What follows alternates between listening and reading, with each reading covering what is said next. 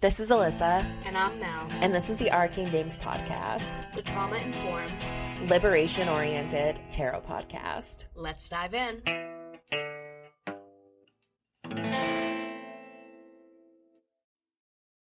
Hello, everybody. Welcome back. to the Arcane Dames podcast. We are coming in hot today with my literal favorite card in literally the entire deck, and that is the High Priestess. I'm so excited we're finally doing Alyssa's fave. I'm so excited too. So, obviously, I would love for you to lead the episode with some thoughts and feelings and vibes. Why is she your favorite? We're jumping right in, okay? let me tell you. So, first of all, I just want to say, like, the High Priestess is a doozy of a card. The imagery, thick, like dense. There's so much symbolism happening. There are so many different ways to interpret this card. I think that everybody is going to have very personal associations with how they understand this card. In fact, I know Mel asked me my opinion, but I almost want to start with a quote from Benebell Wen, author of the Holistic Tarot, because I think that before even jumping into the High Priestess to understand how Mel and I feel about it, this is a very important point to note. She says, Note that the High Priestess card is considered by many to be one of the mo- more difficult cards to interpret. The card itself is shrouded in mystery, and therefore its meaning will vary widely from practitioner to practitioner. Intensive study of this card is recommended to the serious practitioner so that a personal bond and understanding can be formed. Thank you for opening with that. Definitely relevant. You know, I feel like we haven't done.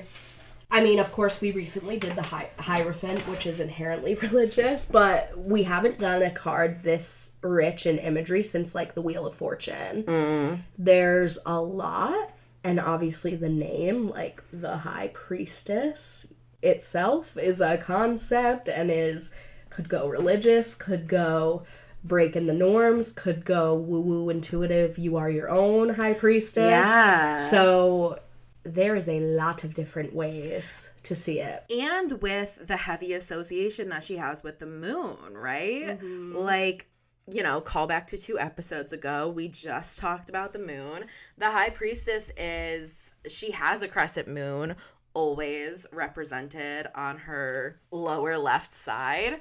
The right side of the card. And in Rider Waite Smith, she's wearing a hat that shows the three phases of the moon astrologically speaking, the planet she's associated with is the moon. And so there is this like depth and mystery associated with the card. And so there's always kind of going to be that like what is it really mm-hmm. feeling when you're talking about the high priestess, which is part of what makes it so fun Oh, in my opinion. Yeah. I love that it can be like it can very much be a pivot point in a reading Mm. because it's um you know actually I'm going to go quotey on you too. Yes. So a lot of times when I draw this card for myself or for another, it is the pivot point of a reading and what I mean by that is it's the point in which things start to become clear like it'll be like, "Oh, that's what it resonates for." Mm. For example. Yeah. Or it'll be like, oh, I'm searching really externally for an answer that's only within. Because it can, especially with the cards around it, it can be like a message of trusting divine and like waiting for divine timing for me. But mm. then it can also be this indicator that like, you literally already have the answer, and maybe you should examine why you feel the need to ask. Right. So I'll summarize how I feel through someone else's quote Jessica Dore, Tarot for Change. I quote this book like every episode lately. It's just so good. The high priestess sits at the threshold of that moment when you realize you should be listening. Ooh. Listening not just for words, listening in a different way than you have been. Rachel Pollack writes that the magician and high priestess represent an original splitting between the conscious and unconscious. The unconscious is that which runs counter to conscious awareness, so it's slippery by nature. But when you see the high priestess in a spread, the card is often an indicator that something in the room is either not being said or may require a bit of decoding. And that ties back to how I relate it to the moon card because I think that the moon can be about deception. Yeah. So I loved that quote. Yeah, I I just think that I think this is going to be an interesting episode because the high priestess for me at least probably is the single card in the deck that has the most different meanings or outcomes. Yeah. So, slay. I I love that so much. I do love how much secrecy and deception came up when I was researching for this card. Very much like this archetype of like the dark feminine, I think emerges Yeah. from the high priestess, which I love so much. And, you know, it wasn't the exact words that Pollack used in uh, 78 Degrees of Wisdom when she described this card, but she describes it as like, I feel so bad. You asked me what my interpretation was, and I just started jumping into everybody else's. I do have my own take on this card, but we'll get there. When Rachel Pollack described it in 78 Degrees of Wisdom, she basically says that, like, the high priestess and the empress are the two like female archetypes in the major arcana right? Yep. and so it kind of splits like femininity into two. And the empress is the safe one. The empress is motherhood nurturing like she's so she gives us so much grace. She's forgiving. She's this benevolent archetype. And the high priestess is dangerous we don't trust her because she has this intuition that we don't understand and she has this knowledge and this power that we're afraid of and like fucking of course i'm obsessed with that how could you Uh-huh. not be obsessed with that Uh-huh. It's literally like, ooh, a woman in power, a woman of her own authority. Let's be afraid. Like, 100% it's like How and silly. just like historically thinking too like the fear that we have around feminine knowledge and feminine power and i think the fear of that that went into the development of this very card to even frame feminine knowledge as something like dark and mysterious and spooky Mhm. That is just so fascinating to me and i'm like fuck yeah i want to embody that you should be afraid of me Mhm. Mhm. But to go back to why I'm so personally obsessed with this card is because the high priestess to me one of my favorite like associations or understandings of this card is that the high priestess encapsulates both somebody who is deeply connected to their intuition to the spiritual side of life to their inner knowing and spirit somebody who's very divinely guided Mhm. the combination of that with knowledge, external knowledge. Mhm. So she's in Rider Waite Smith, she's holding a scroll that says Torah on it. So there's like, you know, maybe it's maybe it's the Torah, the Jewish Bible. You're it's this like external knowing of history and religion. Mhm. A lot of my favorite images just show her holding like a book Yeah. of some sort. I think that for me it's so much more than just her having this external religious knowledge. It's it's her having the external knowledge of science, of history, of the just the reality of the world around us Mhm. really understanding what people think and do in their day-to-day lives how most people tend to understand the world. Like you know i'm a sociologist. To me like the knowledge that the high priestess has is of how the world works. It's of power structures. It's of systems of oppression and the history of that and the truth of that and being able to take all of that knowledge that no intuition is going to tell you that that stuff exists right, this is this is external knowledge that is so important to have and i am someone that knowledge is very very very fucking important to Mhm. like uh, you know i think sometimes in spirituality people don't always value that Yeah. And for me, Big problem. it's a huge part of my life. of course. Um, and what I love and what I think is important. So I'm obsessed with the high priestess because she has both, and she puts them together to be the wisest, just most trustworthy bitch in the tarot. And it's I see her as very trustworthy because I see that she is pulling the information from two places that I think are very deeply important. And I think other people may see her as dark and mysterious and even untrustworthy because they don't understand how somebody could have so much information, so Mm. much understanding, so much knowledge. But I think that the high priestess tells us that that knowledge, that amplified, that amplified type of knowledge where you're not just book smart, you're not just spitting out facts. It really comes from being connected to your intuition as well and understanding things on a more intuitive level, having a connection with the universe, the divine, the bigger picture, the deeper picture, like whatever that is, as well as the textbook understanding of things.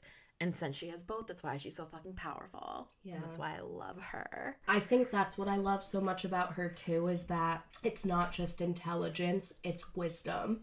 And I feel that I maybe relate to her or integrate her into my life that way because I think that people who have a very like limited life experience or very privileged life experience mm-hmm. Aren't necessarily drawing this card, right? Like Yeah. it's like about because you're not just book smart. You're not just smart because of the institutions that have favored you. Yeah. You're smart and scrappy and wise because you've had to essentially function in spite of them. Yeah. Like here she is existing between these pillars that are from Solomon's temple in the Bible and she's just thriving and she's got the triple goddess crown and doesn't give a fuck. 100% like right the triple goddess crown of the three moon phases that represent like maiden mother crone. So there's mm-hmm. this like you understand the more jovial side of life. You understand all of those phases of life and you have like the wisdom of the crone phase as well. It's like embodying all three in one Right. I have touched on this in recent episodes, but like a teaching that I very much appreciate, like in Wicca, is that, you know, like masculine feminine framing of things. And I think it can be harmful on the surface, but it can be useful if you use it that way. And Right. I really appreciate the idea of that triple goddess and, and that phase that, you know, you go through in your life and the phases that the moon goes through and how it connects and how it, you know, we're aligning with something and syncing with something that's very natural but also very sacred. Mm. And I think that you have to, in order to like embody this intuitive energy, you have to essentially get to the point that you can strip it back to what feels natural. Mm. And I think that that is the most sacred thing, like any of us can do. yeah And I think that so much of modern life is doing things that aren't natural, yes whether we know it or not. And so I love the High Priestess for not abiding by that.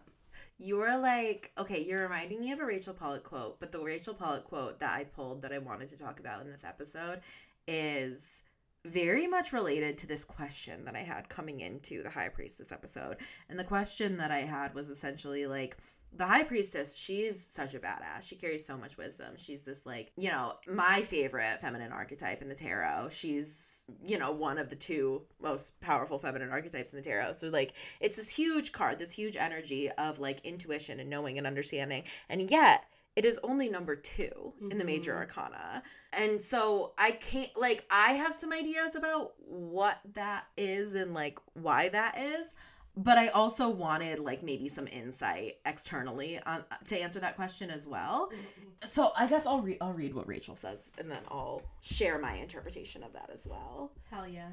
So she's talking about the connection that the high priestess has to the unconscious, and that's through her connection to the moon and through her connection to water. Which, if you look at the traditional Pamela Colman Smith painting, she's got this like tapestry hanging behind her, but if you look kind of through the tapestry, you can see that what's behind her is water. And it almost, I, I believe it was Wen that pointed out, it almost looks like her dress is kind of turning into water toward the end of it as Oh, yeah. well. So she says, for most of us, at times, the turbulent unconscious remains hidden under a placid layer of consciousness. We cannot enter the temple because we do not know how to go into ourselves.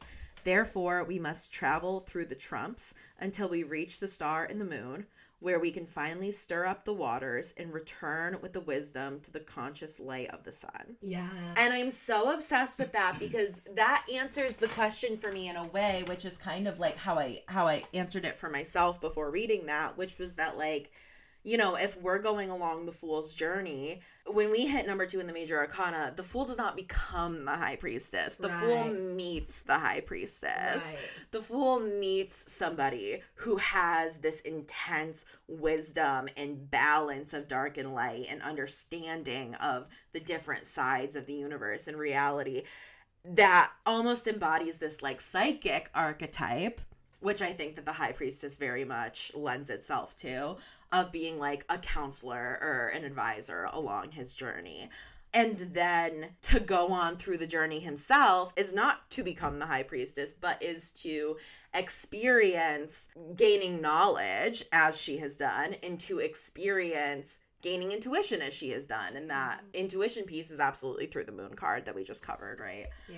but I think that that relates very heavily to what you were saying as well because right it shows that there there's something on the surface that most of us are very comfortable staying at that surface level and keeping everything else under wraps. And the high priestess blows that out of the water and that's where her power comes from. Like i think most of mm. us think that our power at least at some point in our lives think that our power comes from our ability to keep it all together, from our ability to appear a certain way, to put off a certain persona so that people respect us and take us seriously. And the high priestess says, absolutely not. My power comes from me being so fucking real.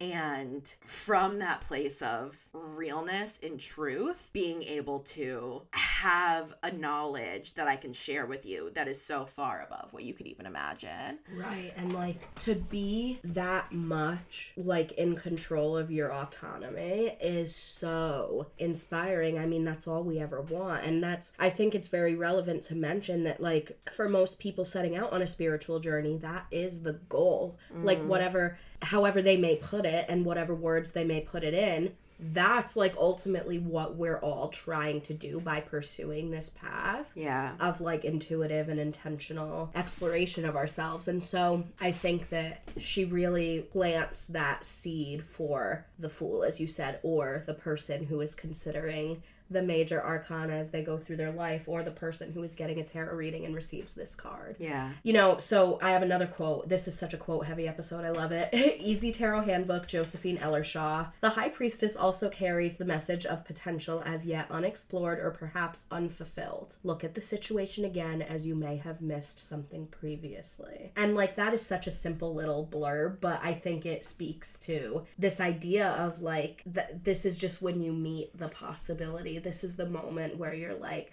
because think about the card before the magician, right? It's tactile. It's Yeah. work. It's mm-hmm. it's like shutting everything else off and just doing Yeah. and like grasping at what you can do. Like not even necessarily the doing yet, honestly, but like the planning to do and realizing you have the ability to do.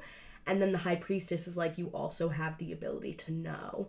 And you don't just have to be scrappy. Like and you are also inherently good enough at the tools you're wielding with the tools you're wielding because you're inherently good enough Yeah. and there's like there's this deeper unshakable groundedness to the card for me although it is in a spiritual like psycho spiritual way because it's reminding you and i think this is why it comes so early to like answer your question Yeah. in the major arcana. I think it's because like you need to have hope that you can get to that point where you feel good enough yourself that you don't need the validation, you don't need the external approval, you don't need the religion represented to abide by, you don't need any of it. Yeah. You can just be good enough because you're you and not because of all the things you are and the decisions you make and the the work that you can output. Yeah. And so I think it's really important that it comes up that early because, you know, that seed gets planted and, and as we continue through the major arcana, through the whole deck, through this work, it grows. Yeah. I am obsessed with that. I think that that is so true to the way that I have experienced the high priestess in my own practice. Like coming to tarot, I latched on to her immediately. And I I was like I want to embody this archetype. I will do anything to to embody this archetype. I want to feel that way. I want to be seen that way. And I also know that in those early stages of connecting with spirituality and even before that, even in my life up and up until that point, like I would meet these people that just seemed to know. Things that I couldn't know seemed to have this sense of understanding of the world that gave them this peace and security mm. that and I was just so envious and curious and like what the fuck is your secret man? Mm. Like and then coming to spirituality having that absolutely amplified by the books that I was reading and the people that I was seeing online who again project this just like knowledge and understanding and worldview and confidence, but not in a cocky way at all, just in a secure way where I'm just I was just sitting in awe from my place as somebody who had no sense of self, absolutely no confidence, you know, who had just walked through my life until I was like 25 years old, being like, everybody knows more than me and everybody is better at everything than me and i i think i just felt like nothing for a really long time and it always seemed like everybody else had something that I mm-hmm. didn't have. And so coming to spirituality was it was it was so important that I was able to recognize this archetype and the role that it had been playing in my life because it did give me something to build toward. It gave me words to give to the universe so I could say I want to be the high priestess help me get there and put things in my path that are going to give me this power because I want it. And so, yeah, 100%. 100%. Yeah, like one of the bullet points I wrote down in just my own notes for today is figuring out what you want. Like it's Yeah. not it's not that oh you're at card number 2 and you're fully realized and you've achieved it. It's literally like the high priestess has shown you that you are capable of that and that's like the first time you realize it. Right. Like that's the first time you see that that's the goal for you. You see that that's the end in sight. You keep your eye on the prize now. Like so absolutely I love that. I agree with that. I think she's a great role model of the tarot. You know, like you want to be like her. Yeah. You want to come up as her. Especially if you're learning the tarot and you want to become a tarot card reader or you're interested in having like any role in giving guidance to other people. Like I think that this is an archetype that so many of us latch onto because she is this like strong, wise, knowledgeable person. Like she is in a lot of ways the archetype of the psychic. Mm-hmm. Maybe you feel this is a random time for me to mention this, but it's really all I'm thinking about. This company that I love, please sponsor me, Canna Style, did a tarot collection and they're like the products that they had with the high priestess on it. So like it was the high priestess and she was smoking, which is so slay because like, you know, it not to be such a stoner bro and have a stoner thought, but like you do like unlock that level of thought and like, you know, a lot of people use weed in their magic and spirituality for that reason, me being one of them Yeah. that like you you unlock intuition that like is just not normally there okay like it's a heightened state of consciousness like you're working with herbs like there's no shame in that. There's so many things that you can add in to support that. Big fan of mugwort and i, I love it. I, I think that that is something that can really help with intuition if you're a little more skilled in your practice and and like looking for ways to enhance it. That's been my experience and she is my high priestess.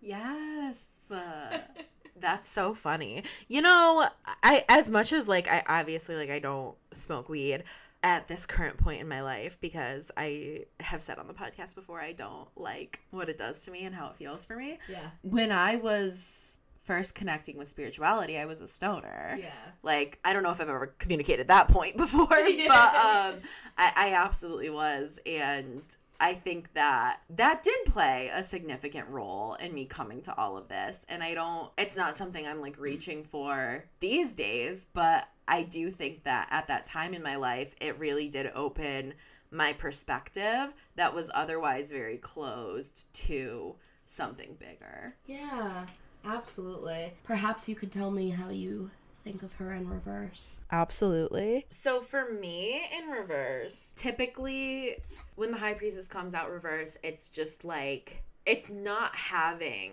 that like personal power in a lot of ways yet where you're claiming the intuitive side of your mind and letting yourself use what you know externally in combination with that to really make like decisions for your highest good and and be your most like realized and actualized self, which I think is, you know, specifically, and I know that I'm a broken record because I always say this, but if the card's there, the energy is a potential for you. If it's on the table, then the energy is present. There's just a block or something. So, specifically, the high priestess would come out in reverse for somebody who should be tapping into that energy. Yeah. When this is a time that you are going to want to be trying to connect with the high priestess energy, but the message stands that you are unable to do that for some reason. So I'm, you know, in reverse, I'm asking, do you feel connected to your intuition? Do you feel secure in the knowledge that you have? Do you feel well informed?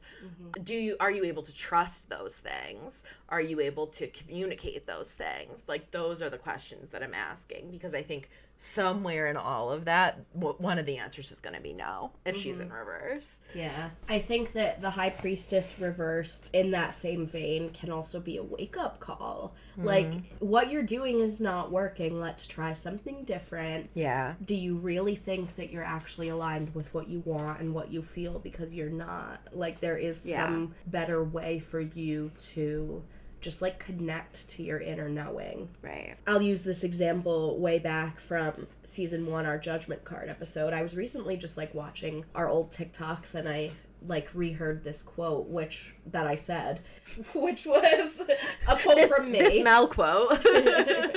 this Mel of Wands quote where she was like No, I was like I strayed so far from my own intuition that like my body knew, my symptoms knew, but like my brain didn't know. Yeah. So even though I had that gut feeling, I was so disconnected from it that I translated it into something else and it contributed to me being in a very bad situation. Yeah. So, my point in bringing that up now is like to anyone struggling to connect with their intuition, my advice and my encouragement is always like it's not that you don't have intuitive hits and pulls. I think everyone does. It's the fact that you can't interpret them. Yeah. You know what I'm saying? Like mm. it's it's like and this is how I very much explain like any type of spirit communication whether it's other spirits or your higher self in this case it's your higher self when you're trying to receive communication from that source it's like tuning your brain like the knob on your car radio. If you are 0.2 away from the radio station, you might hear it, but it's really fuzzy and distorted. Mm. And then you mm. get to the true station and it becomes clear. Yeah. That's what I see as the process for someone who's pulling the high priestess in reverse. I think that you're, like, for me, what I explained from that time in my life in the judgment card episode was like, you know, I was around these people all the time and my stomach hurt. I would get sick to my stomach. And I literally convinced myself it was butterflies and it was exciting. Yeah. But I, in hindsight, realized that was my intuition telling me I wasn't safe there. Yeah. And something I've been really adapting into my life now is like when someone tells you something, whether that's through actions or words, believe them the first time. Like, yeah. don't let people fool you twice. Don't let people fuck you over twice. And that could be applied to your own higher self as well. Like Yeah. when your higher self is communicating something to you, to your mind, to your body, don't make her tell you twice. Like there's a reason you're having this reaction. Right. And even if you can't make sense of it at first, that's something to explore, not ignore. Yeah. And that's the advice of this card is to like not just not take anything you think or feel for granted and like that there is a deeper meaning to all of it. Yes. I love that. That makes me think of two things. The first is something that Rachel Pollack said in 78 Degrees of Wisdom about this card. Her like passage about this card is one of her longest Yeah. passages for any card. So there was a it was juicy. There was a lot in there. And she said about the high priestess, people who only know action never get a chance to reflect on what that action has taught them. Oh. Passivity allows the unconscious to emerge. Yes, it does. 100%. So the high priestess has this like patience, this like very intentional, very divine patience to actually let messages make themselves clear. Uh-huh. You know, the high priestess, that bitch meditates Bro. Because she knows that that's the only way to make space for the information to come through. And if patience is not one of the absolute tenets of practical witchcraft and magic practice and spiritual journey, I don't know what is. Yeah. And God, it's so fucking hard. So again, you're not mastering it at this level. You're realizing that it is something to master. 100%. There is something to hear. There is something to learn. And truly, I think that, I mean, this is maybe like a, a smidge beyond the scope of the message that the high priestess itself carries, but I think something to keep in mind is that when you are trying to connect with patience, that's a very earth energy Yeah. skill. So, as much as maybe you see high priestess and you're thinking crown chakra and you're thinking, you know, divine information, intuition, third eye, like divine knowing, all of that, if you're trying only to connect with that, you are never going to be the high priestess. You have to start with your roots and building up. That patience comes from knowing that you're safe. That mm-hmm. patience comes from knowing that you have plenty of time. Mm-hmm. And you own, like, on a body level, not on a mind level. Telling yourself that is never going to get you there. You have to teach your body that. Mm. And then once you've learned that body patience, then you can actually see and understand and interpret the information that's coming to you. Mm-hmm. Beautiful, beautifully said. You know, in that way, I think she does help you unite the magic and the mundane a little bit mm-hmm. because, like, yeah, Absolutely. I agree. And she's a master of both. yeah, and that only contributes to her power. I agree. Before we get any further, I'll read what A.E. Waite has to say. Amazing. The High Priestess, secrets, mystery, the future as yet unrevealed, the woman who interests the querent if male, the querent if female, Of course. silence, tenacity, wisdom, science. Reversed. This is so weird, by the way. Passion, moral, physical ardor, conceit, surface knowledge. So basically, like, upright, it's a sex symbol if you're a man, it's intuition and wisdom if you're a female, and then reversed, it's just you're shallow and you don't connect to that intuition, which is a crazy way of, like, Yeah. just wording it. But that's what I picked up from his definition. So, yeah, I mean, I think it's really funny to like reduce the high priestess to an object of desire. Yeah. Um I think that it's very indicative of like a misogynistic male authored tarot. exactly. I think that it's very much like, you know, the High Priestess and the Empress, who we'll get to in a couple of weeks, being these two feminine archetypes are very much like, you know, there are two ways a woman can be. I love the Madonna whore complex. Literally. Just kidding. I don't love That's but- exactly what it is, though. It is. Like, And that's oh, that's such the crux of this card with other things that A.E. Waite has been quoted saying. I was reading on Wikipedia about like the religious symbols and stuff, and I came across this passage that mentioned how he's been quoted calling the high priestess the Virgin Mary.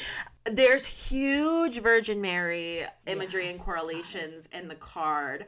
And there's also it's like the Isis iconography as well with the Maiden Right. Mother Crone, the the triple moon, and kind of this conflation of like the Virgin Mary with Isis, which is so interesting. But it's also actually like, you know, I, I won't go into too much detail because if you want to read 78 Degrees of Wisdom, and I think we all should, you can. But Rachel Pollack does a really good job of exploring like the evolution of how for so long in western you know european spirituality there were only masculine archetypes mm-hmm. allowed in religion. Mm-hmm. And so sh basically the way she phrases it is like it was so fucking persistent that people wanted a feminine archetype that the Catholic Church was forced to elevate the Virgin Mary archetype essentially to the same status as Jesus.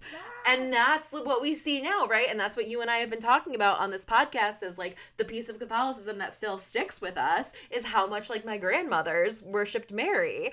And like that's exactly what it is is that like yeah, people refused to let go of and not have a feminine divine figure to honor but also it's like with the tarot them trying to create these these feminine religious archetypes from a a male patriarchal point of view Right. And how interesting is it that, like, Virgin Mary's a virgin, right? She's birthing Jesus, but she wouldn't dare have sex. No, no. But then when we look at the, you know, very broadly, I'm just going to say spiritual concept of what a goddess is, it's almost like the antithesis of that. Like, you can be, you can have sex, you can be in touch with your sexuality. Actually, that makes you all the more powerful. It doesn't negate your power. yeah So, yeah, this polarity, this, you know, opportunity to be both and right instead of either or. And in terms of my spiritual practice and reclaiming my Catholic roots and you know, kind of transforming them into folk magic, as we also talked about recently on the podcast. How powerful is it to basically combine the two? Like, you don't have to be Virgin Mary, but you don't have to be like full town whore. like, you can have a little bit of both. Like, you could carry that energy. Again, everything in moderation yeah like great personality inspo again. Put Well, her on your vision right. board, people. and I think just the reality is that we never are one or the other of those Yeah. things. You you can't be like we are not. You know, patriarchy wants us to believe that women are one dimensional. And Yeah. it's just not true. Like, No. men get to be multifaceted, and women have to fit a role. right. And that's just not how reality works. That's not how any of us experience ourselves. so so yeah, I think I think at her best interpretation, the interpretation that is is real and makes more sense. yeah. This archetype is I mean again, like you have the the black and white pillars, you have the faces of of life represented. You have all of this knowledge and information. Like if you're even if you just think about how like in the bible the story of like adam and eve and all of genesis is like how pursuing knowledge is like evil. You know the high priestess has so much knowledge. So she is that. It's this sense that like knowledge spoils your purity And she is spoiled quote unquote because she has the knowledge but she's not representing purity but she has so much power. Mhm, it's a slay mhm.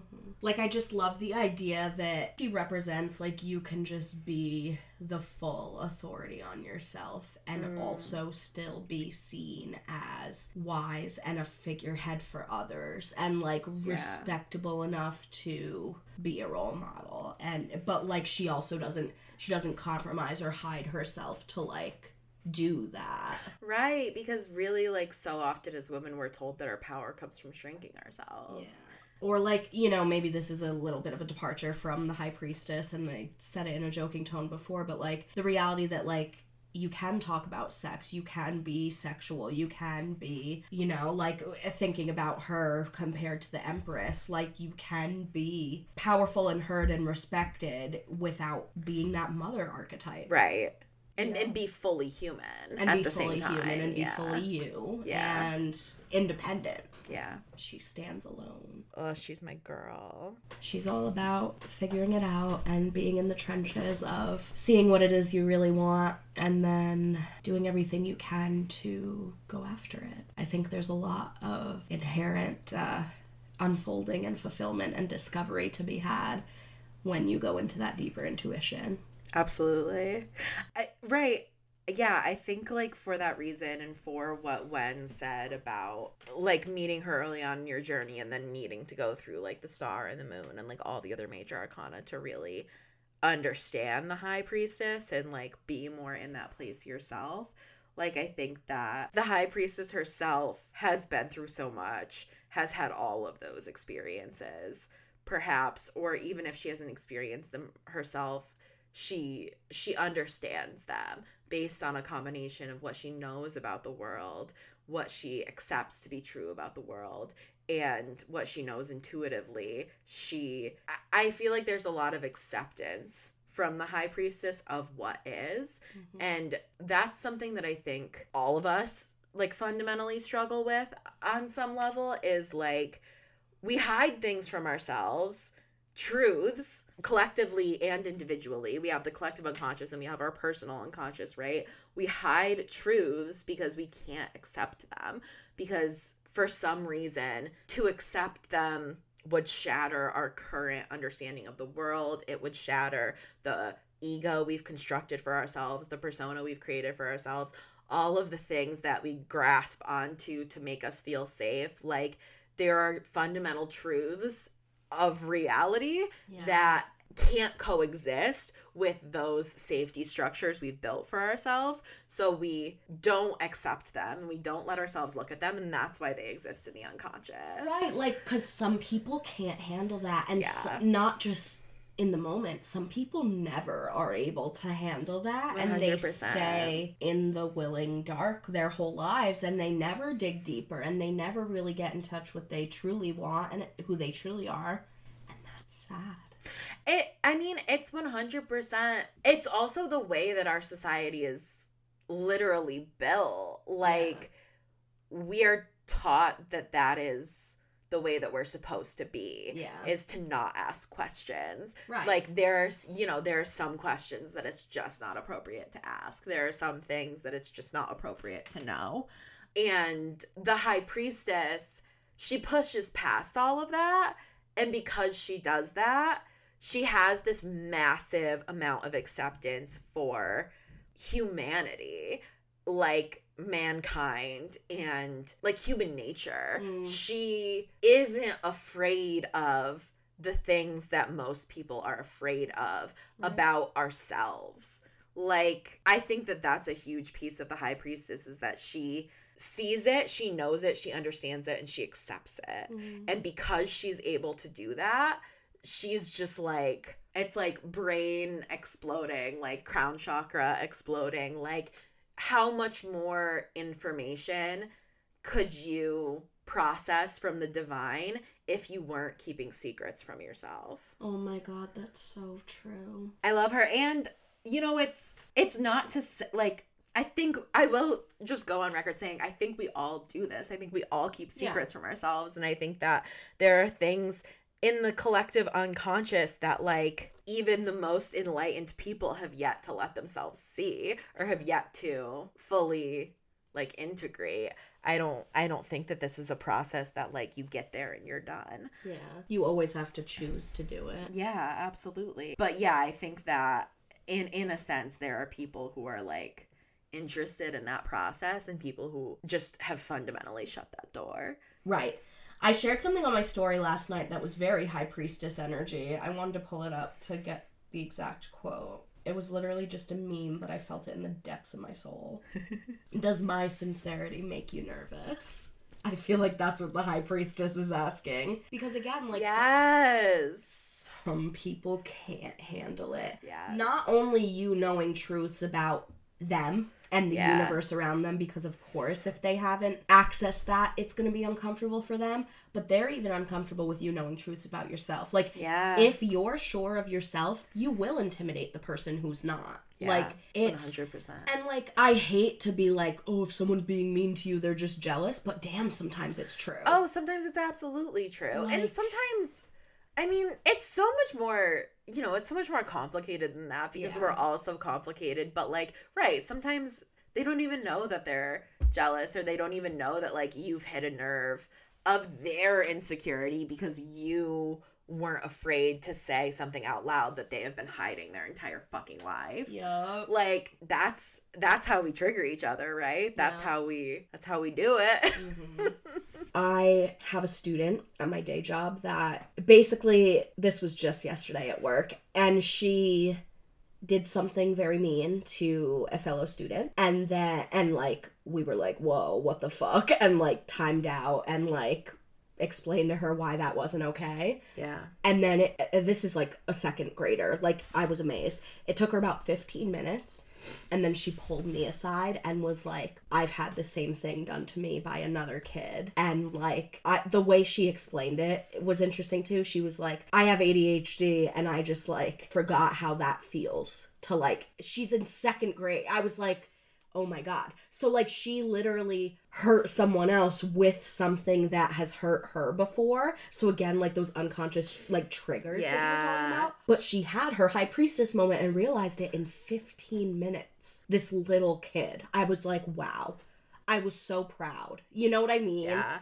But I feel I, that's amazing. I feel like that's also the power of not having a lifetime of coping skills between you and like fucked up coping skills between Right. you and the solution to the problem. Right. Like when you're an adult, I feel like it takes you so much longer because you're like, no, I have built this very secure wall and I've worked really hard on it and I've spent a lot of time trying to like construct this thing to keep me safe and now you're just telling me I have to take it down.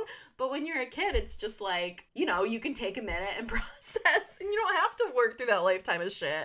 but like how incredible is it that that actually means children's intuition is stronger most of the time Absolutely. Like I fully, fully, fully believe that children are able to see and commune with like the dead more easily than us. I believe that they are much more connected to the spiritual realm than us as we grow and have been taught. And of course, just inherently as they are children and we are adults, they are generations ahead of us, so they are having the opportunity to be brought up without being forced to put up that wall. Yeah. And like that's why that moment was so revolutionary for me and I'm I'm glad that I got to say it on the podcast even though I had to be very vague in general because it's like well that shows me that I'm doing my job and teaching her the right thing that she's not starting to put that wall up because Yeah. I don't teach just any kids. I teach a very specific demographic, and most of them come from very broken homes, as did I. So, yes, she may be young and she may be like have that going for her, but at the same time, because of the perils she's already been through, a lot of kids at that age who get abused and, and live in poverty, etc., and are neglected already have that wall up by like age seven. So I was like, whew, like we have an opportunity to still to still help her out through this and I was like, wow, that that rocks. So, but yeah, that it's it's that ability to disconnect from from the larger societal norms perpetuated onto us. And I think that is reflected so well in the imagery with the way she stands out and in this abundant fruit and in this full color against these like black and white pillars of religious institution. And oh god it's just it's a beautiful representation of that Absolutely. I yeah, I mean I I just love bringing how connected kids are into the conversation because I, I think it's not just like intuition and intuitive knowing that kids are better with, but it's also seeing the truth of things. Oh, kids love to just blurt out that truth. Like they I love it. you know, we social conditioning is literally us like in the beginning when you're a little kid, people tell you, you know, something that is blatantly untrue and you're like that's not true. What the fuck? And then over and over again, you are sanctioned for asking the question. You're sanctioned for saying that you disagree. Somebody tells you the sky is red 600 times and yells at you for saying it's blue every time. Eventually, you're just going to say the sky's red. And you're going to have to do something in your own heart to make it okay for you to agree that the sky's red. Because you will never get their validation if they're set on misunderstanding you. I like you you have to build structures in your mind, build structures in your body so you so you can agree with the rest of society. It, and kids haven't done that yet. I know. So when something is socially unacceptable, they don't know that. They just say the fucking truth. Love it. And I like kids are terrifying for that reason. Like I can't tell you how many times I've been triggered by my nieces who just say shit and I get so fucking triggered because I'm like you're not allowed to say that. I work so hard to like hide things about myself from the world and you're just going to call it out like that. Like what the hell?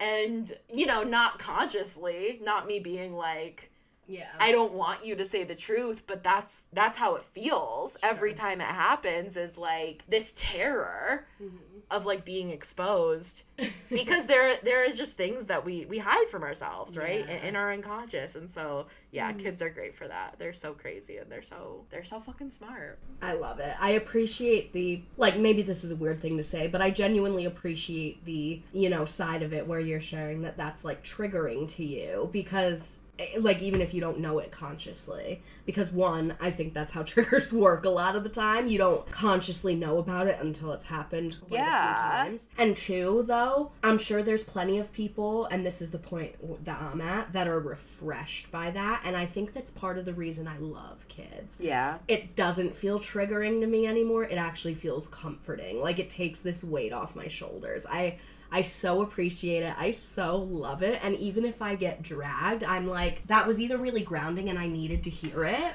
or like it was a lesson to teach them. Like there's Yeah. benefit in it no matter what. And I just like I think that's such a slay. Like that's the thing about the truth is like of course it's it's going to hurt some people, but it's not a bad like thing. Like it's not it, it has good intentions even if it hurts people. Well, I just even like good intentions, I just think it's neutral. I think it's I think the truth is so much more neutral than we mm. than we let it be. Like mm. we hear something true and we immediately need to assign good or bad to it. And it's mm-hmm. like it just is, man. It just fucking is. And that's like to me that's what the high priestess is is is she can accept the truth. Yeah. She's not saying she's not making value judgments. I don't think it, I don't think that value judgments are anywhere in the high priestess card. Yeah. Like we we have justice, we have the judgment card like later on in the tarot Mhm. to do that for us. Mm-hmm.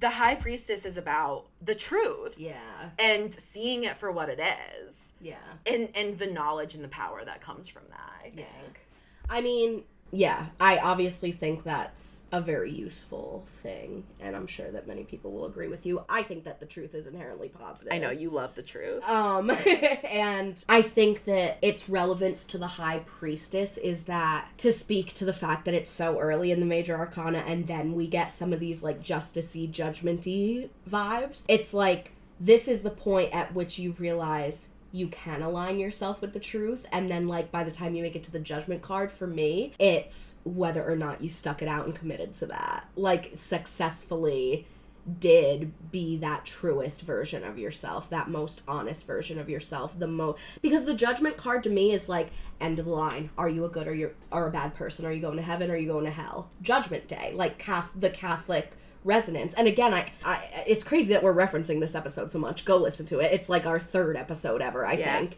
But yeah, that's that's how it is for me and that's how I ex- you know, it's not just an experience, it's a belief. That's what I believe based on what I've been through. Yeah. And so I think that, yeah, like this, and again, in the spiritual sense, where the high priestess is a moment of awakening for someone, for some of us, it represents a true spiritual like awakening and this this place of realizing that there is a deeper intuition at all to tap into.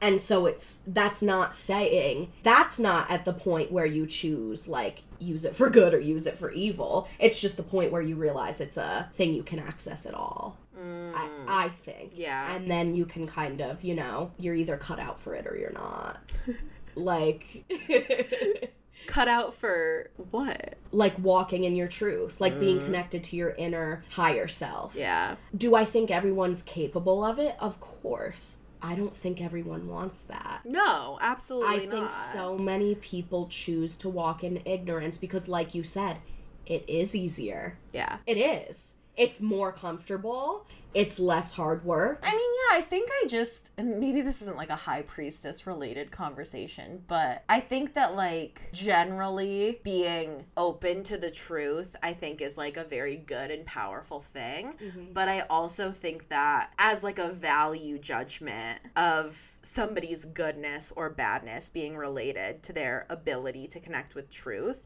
I don't necessarily align with that. And I also don't really align with like the judgment card having to do with a a Right. good or bad, like heaven or hell Yeah. judgment. I I very much more see that card as being like a, a card of self actualization. Mhm. Like the moment where everything is, you know, laid bare and you can see I do very much think it's a card of truth in the sense Yeah. of like, right, the people on it are naked, and like, like we said, y'all can go back and listen, Listen to the to the episode because it's a great episode. But right, it, it's this moment of kind of like the smoke and mirrors being like taken away, Away. so you can Yeah. see and really like evaluate what's been going on. I guess I think that like like the high priestess herself, you can I guess like live in your truth and still make decisions to hurt other people and Mhm. conversely to that, you can very much hide the truth from yourself and still live your life in a way where you're trying to either not hurt or hurt other people. Like you don't have to be fully self-actualized to prioritize either fucking other people over Mhm. or like really try to live a life where you're not hurting anyone or you're actively helping people Mhm. and you can do that with understanding truth as well and i think that that's what i mean when i i see the truth as a very neutral thing Mhm. and that i do think that there's just so much power in accepting truth Mhm. because it lets you be so much more informed with your decisions Mhm. and then you still have complete free will Yeah. to make quote unquote good decisions, quote unquote bad decisions, whatever. But you have a more empowered understanding because you you did come at it from a place of truth Mhm. because you let the truth in and so now you can really know what you're doing versus not letting the truth in and maybe every single day you wake up with the best intentions but since you're hiding something from yourself it's Mm. still hurting people you Mhm. know sometimes i feel like we're very much saying the same thing but we're just like a little bit like like side swiping each other on the right it's really funny That is very funny. um, yeah, exactly. If you enjoy the arcane dames podcast and want to support us consider becoming a patron With tier options ranging from $1 to $20 a month, there is something for everyone. We offer ad free episodes, bonus content, a bustling Discord community, live events, and even discounts on private readings with Mel and Alyssa. Your support truly makes this podcast possible. Check out patreon.com slash arcane dames. Thank you.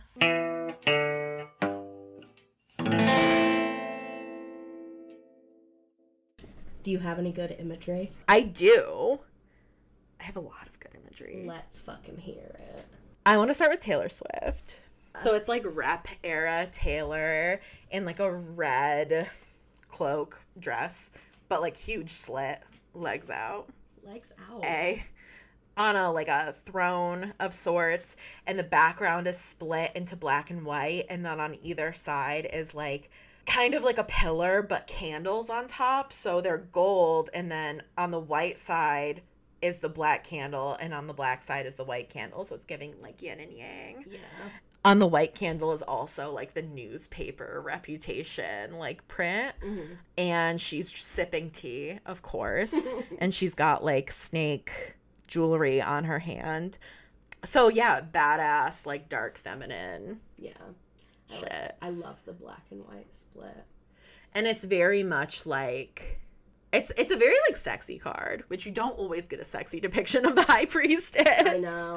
but um, But I love it like that. I think more of them should be sexy. Uh, agreed. I would like to see more leg Yeah. in the high priestess in general. of course. Um, but it's also like, I mean, yeah, like you think about Reputation era, and Taylor was just like, I feel like that was kind of the most honest version of Taylor that we ever got.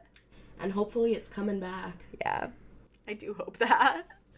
Well, do you have any other cards? Any other imageries? Or any imageries? You haven't even said any yet. in my Guido Tarot deck that I created, I made Snooki the High Priestess because she is literally the authority of the house, baby girl. It's her holding shit down. She made the show what it was. I could pick mm. no other character for the High Priestess. We would have nothing without her. So I got Snooki with her classic poof, her classic cheetah print dress, and she is throwing her hands up in the club, and that is my high priestess for real. Honorable mention would be the Gilded Tarot because it is a sexy, skin showing, unafraid to be expressive and like desired and unapologetically herself type of high priestess, which varies greatly from Rider Waite.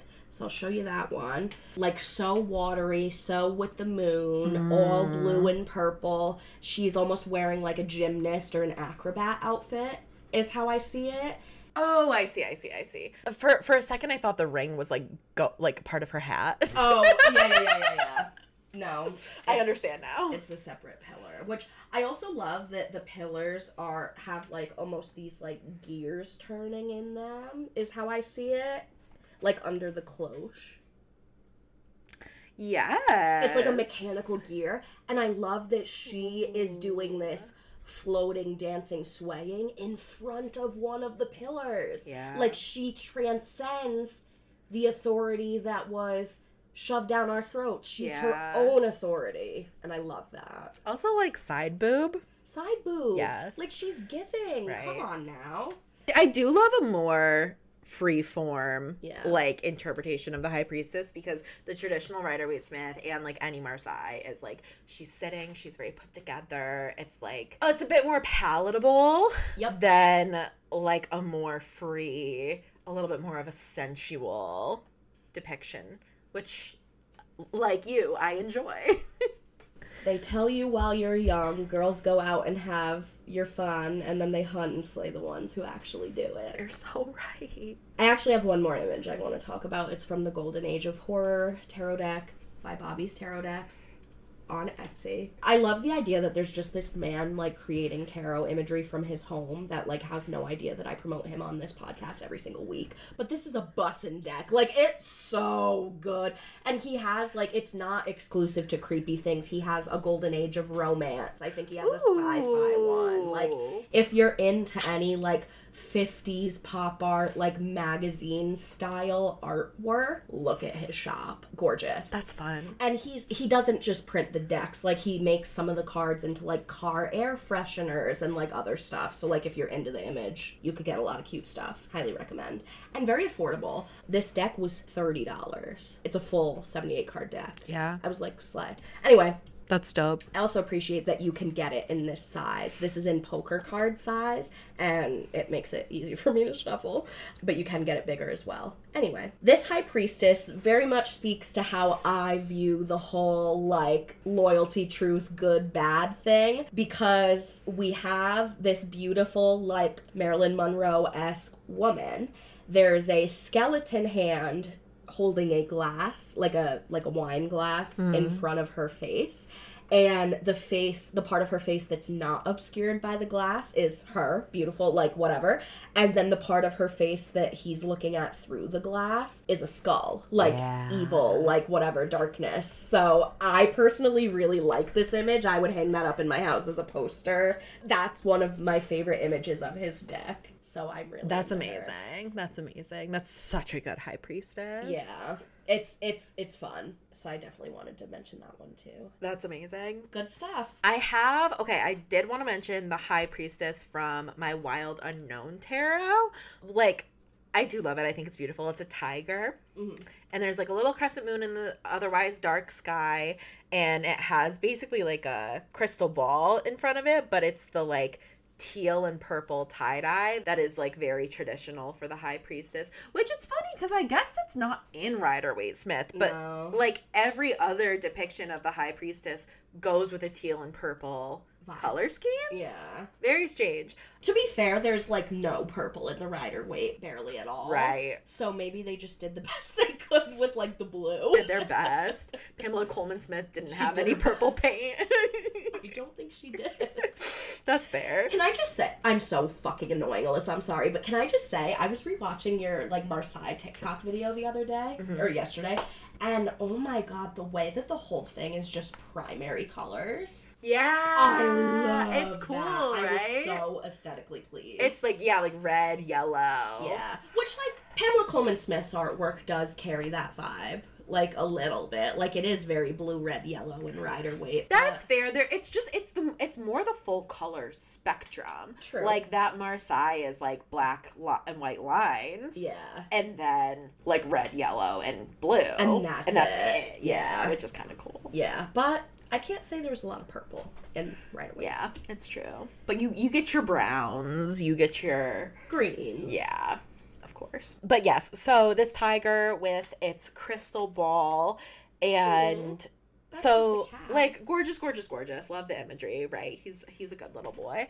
But what I thought was crazy when I like resaw this card after doing my little readings today was that when I was reading Rachel Pollack's interpretation in 78 Degrees of Wisdom, Mhm. of this card, she talks about how, like, the high priestess is a tiger waiting to pounce. Like, and I'm like, that's insane because there's obviously no tiger imagery in the card. Yeah. For like Rachel Pollack to make that conclusion and the author of this deck to make that conclusion, unless they, unless she read this book before making it, which Unless they schemed together to put it out. I mean, right. There's there's certainly a chance like Rachel Pollack's 78 Degrees of Wisdom is a very popular tarot book and it was published well before this deck. So like yeah. I'm not saying that's impossible, but I do think that that's a really really cool, Cool connection. connection and way to think about the high priestess is that like, you know, she's often depicted as very passive, but with the tiger energy, it's like can be activated. Well, and that's a more empowering view of patience, right? Because Mm. for someone like me, and again, this is something that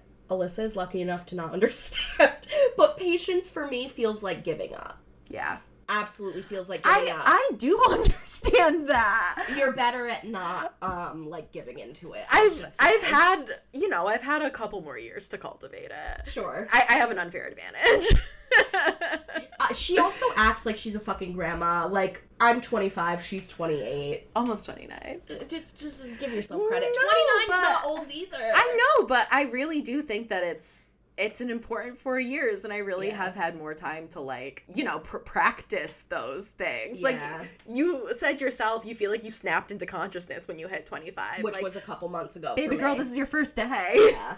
yeah, absolutely. My original point, it's a more empowering take on patience to be like, I'm doing this on purpose because patience can be waiting for the right moment. Yeah. Patience can be instead of, you know, comforting your need to get it done now. Yeah. You're waiting for the moment to also be right for everyone else involved. Yeah. And that's something I hate to do. Just Yeah. because, like, I either can't, don't want to, or don't feel like I deserve the discomfort. I, Mhm. you know, if I need to do something, I just, like, need to do something, unfortunately, even if it's inconvenient. Re me quitting most of the jobs I've ever had. But, like, you know what I mean? Like, I, because I see having the patience as giving in, and I see it as, like, that Ten of Swords moment, surrendering. Just like a lot of situations for me, patience just means, well, just sit and wait and you, like, stop caring that much. Right. Or like ignoring your feelings, pushing them down, like abandoning yourself. to, to like not do the thing that Yeah. you're being so called in your inner self to do.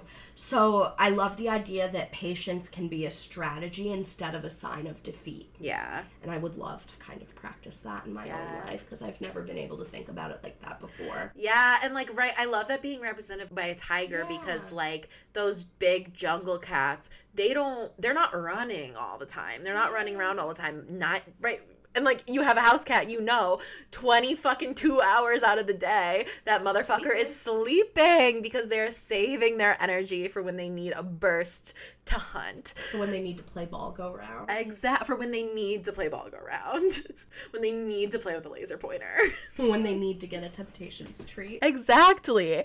And so, yeah, that, that's such a good representation of like being intentional about your action energy and the insight that the high priestess gives you to be able to be intentional That's right. about your action energy. Love that cat. Love that cat. And then I don't I have some really beautiful images of the high priestess. I don't think anything particularly adds adds anything to my interpretation. I like the high priestess from the light seer deck. I do enjoy. It has like these little white dots. There's like kind of these like teal curtains on either side of her and then in the middle it's like this pink purple galaxy kind of feeling, but it very much feels like a channel like the way that you look at it. Mm-hmm. Like she's and then there's these little white dots that like go down in like kind of into her head Yeah. and like come out on either side. So it's very much like giving me the vibe of like channeling information taking in information and being able to share out information. Like mm-hmm. her face is very calm and serene. I love mm-hmm. it You know, I, I'm gonna point out something interesting. I I almost said at the beginning of this episode that I felt like Pamela Colman Smith's artwork should like for the context of the Rider Waite deck and like the meaning of the card should have sun symbolism on it because of like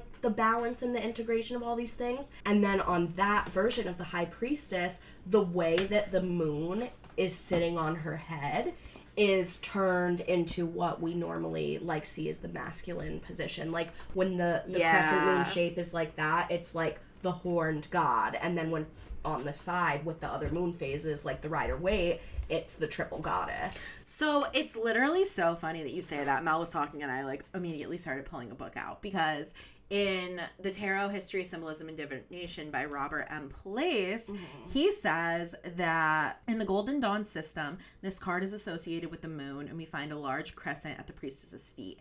Yet she also has a solar cross on her breast. Mm-hmm. So the cross is supposed to represent the sun, Nice. essentially. Okay. So, like, yeah, you were right. Ah, she literally does have both of those. I should have said it earlier. That's amazing. Don't ignore your intuition, kids. And he says this suggests that she is the woman clothed in the sun, standing on the moon, which is an image of the Madonna found in Revelation 12:1. So that's that Virgin Mary Slay. association as well. Mm-hmm. That's it. awesome. Yeah. Alyssa, this is such a delicious, meaty episode. Like, how could it not be with the High Priestess? Yeah, she's thick. Yes. She's- she she's um she's substantial. Ooh. You know? I do. Fuck yeah. She's uh she's there's a lot to her. Hit me up if you're substantial.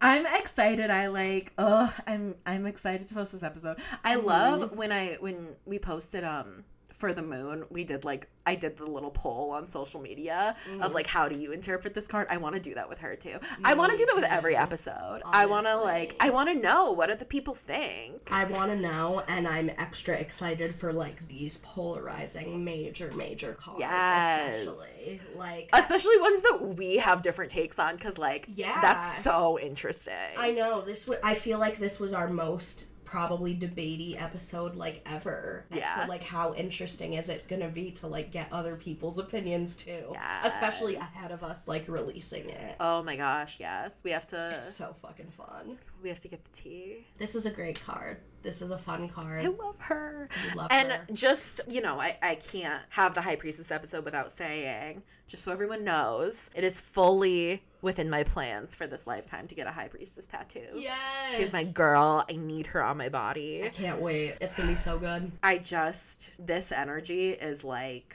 everything that I want to be, everything that I strive to be. I wake up in the morning and I say, Give me that high priestess. Even when it, my spirit guides are like, Maybe could you connect with a different energy? I'm like, Shh, we're connecting with the high priestess. Yeah. Speak your truth. you heard it here first. Alyssa ignores her spirit guides. That's such funny merch. To be like, I heart ignoring my guides.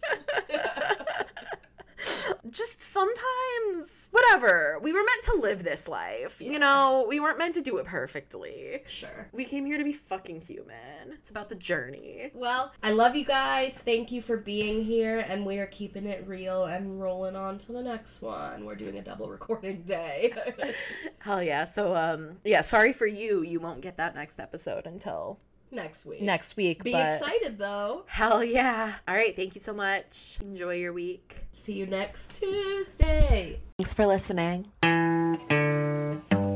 To keep up with the Arcane Dames, you can find us on Instagram, TikTok, or consider joining our Patreon. we'll see you next time Bye.